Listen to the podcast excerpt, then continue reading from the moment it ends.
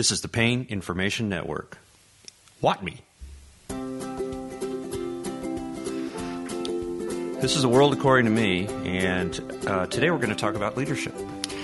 The three leadership skills I think are essential to success.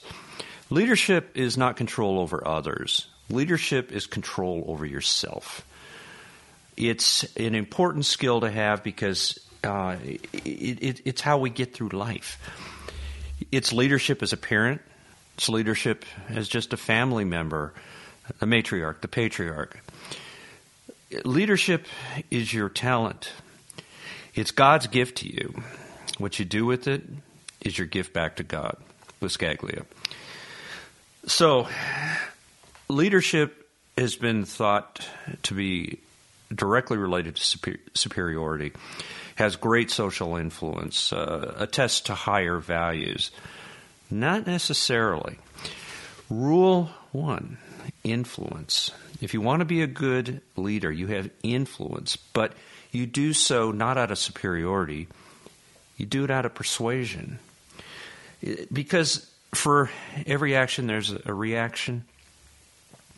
For every action of disgust, there's an action of pushback. For every action that is mean, there is an internal revolt. For every action and behavior that's respectful can guide the individual to a persuaded position of help, of goodness, of understanding that you can improve. And you can improve by just understanding your inner self. So that takes intelligence, assertiveness. It takes an ability to look inside yourself and understand if you are that adaptable individual so that when you are confronted or when bad things happen to you, you are a non-reactor. That takes internal understanding of yourself. It takes control. It takes a great deal of self-esteem. And it, it influences your ability to make decisions. So, leadership, it takes those things. It varies in individual. Leadersh- leadership does not have to be a Petraeus. But leadership can be as simple as a gentle persuasion of a mother getting her child to eat those peas. Eek. But there has to be the understanding of dominance.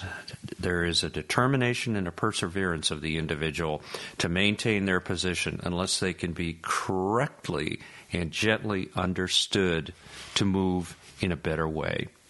Remember those benchmarks at three, six, nine, and twelve months?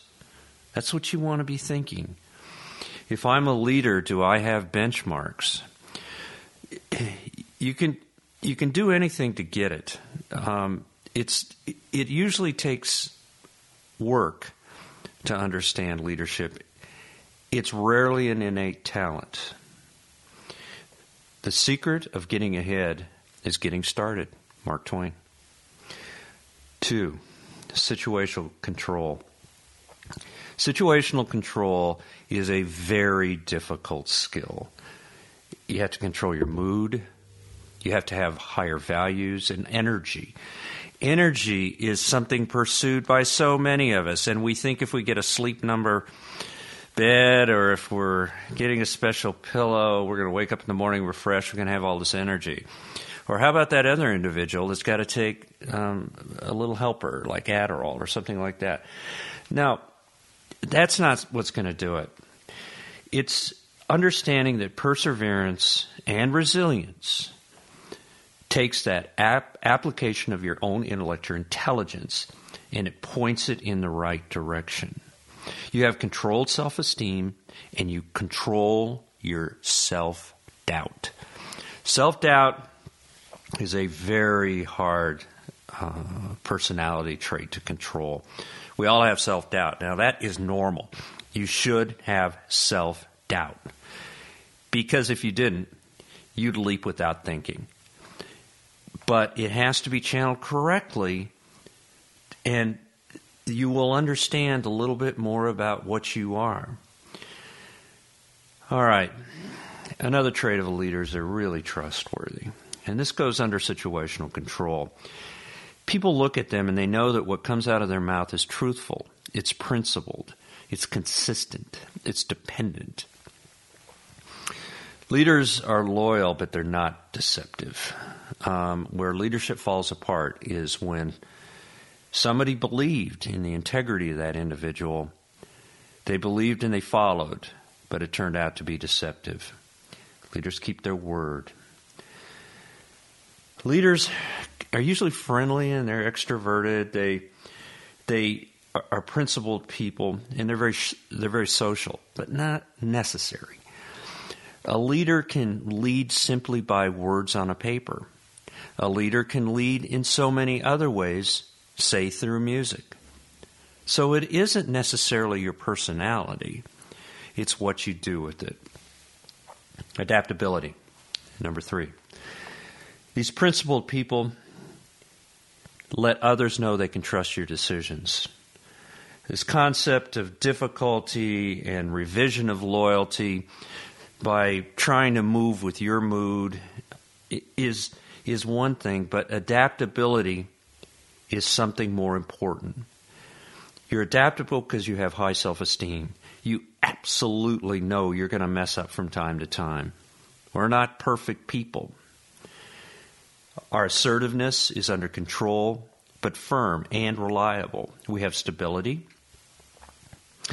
And in this self-confidence of adaptability, we know that we have a lot of self-assurance. People look to a leader. They look for leadership that takes a fearful moment and turns it into a controlled moment. And it can be you. It can be anybody in the room. We all have our certain skill set. They have confidence. They proje- they project they project this confidence. They don't ever doubt their usefulness to the immediate environment, the environment of care, and to the world. It's just their own personality.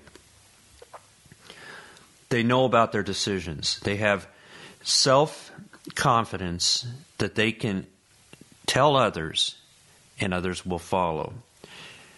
That's not leading somebody off a cliff like the Pied Piper. That is a decision that's well thought out, that has architecture and true understanding by those standing around. There is no barrier to communication. There is no guessing. People know what it is, so keep it simple. A leader can take a bad situation, they can adapt, and they can come up with simple solutions that lead to good outcomes. Why? Because of their integrity. They're not only truthful and trustworthy, principled and dependable. They show loyalty, and they show something that you can you can feel in the room. They're trustworthy, and they have the best intention for those around them, not just themselves, because a true leader looks around, looks within, and never lets people feel without. And that's what me.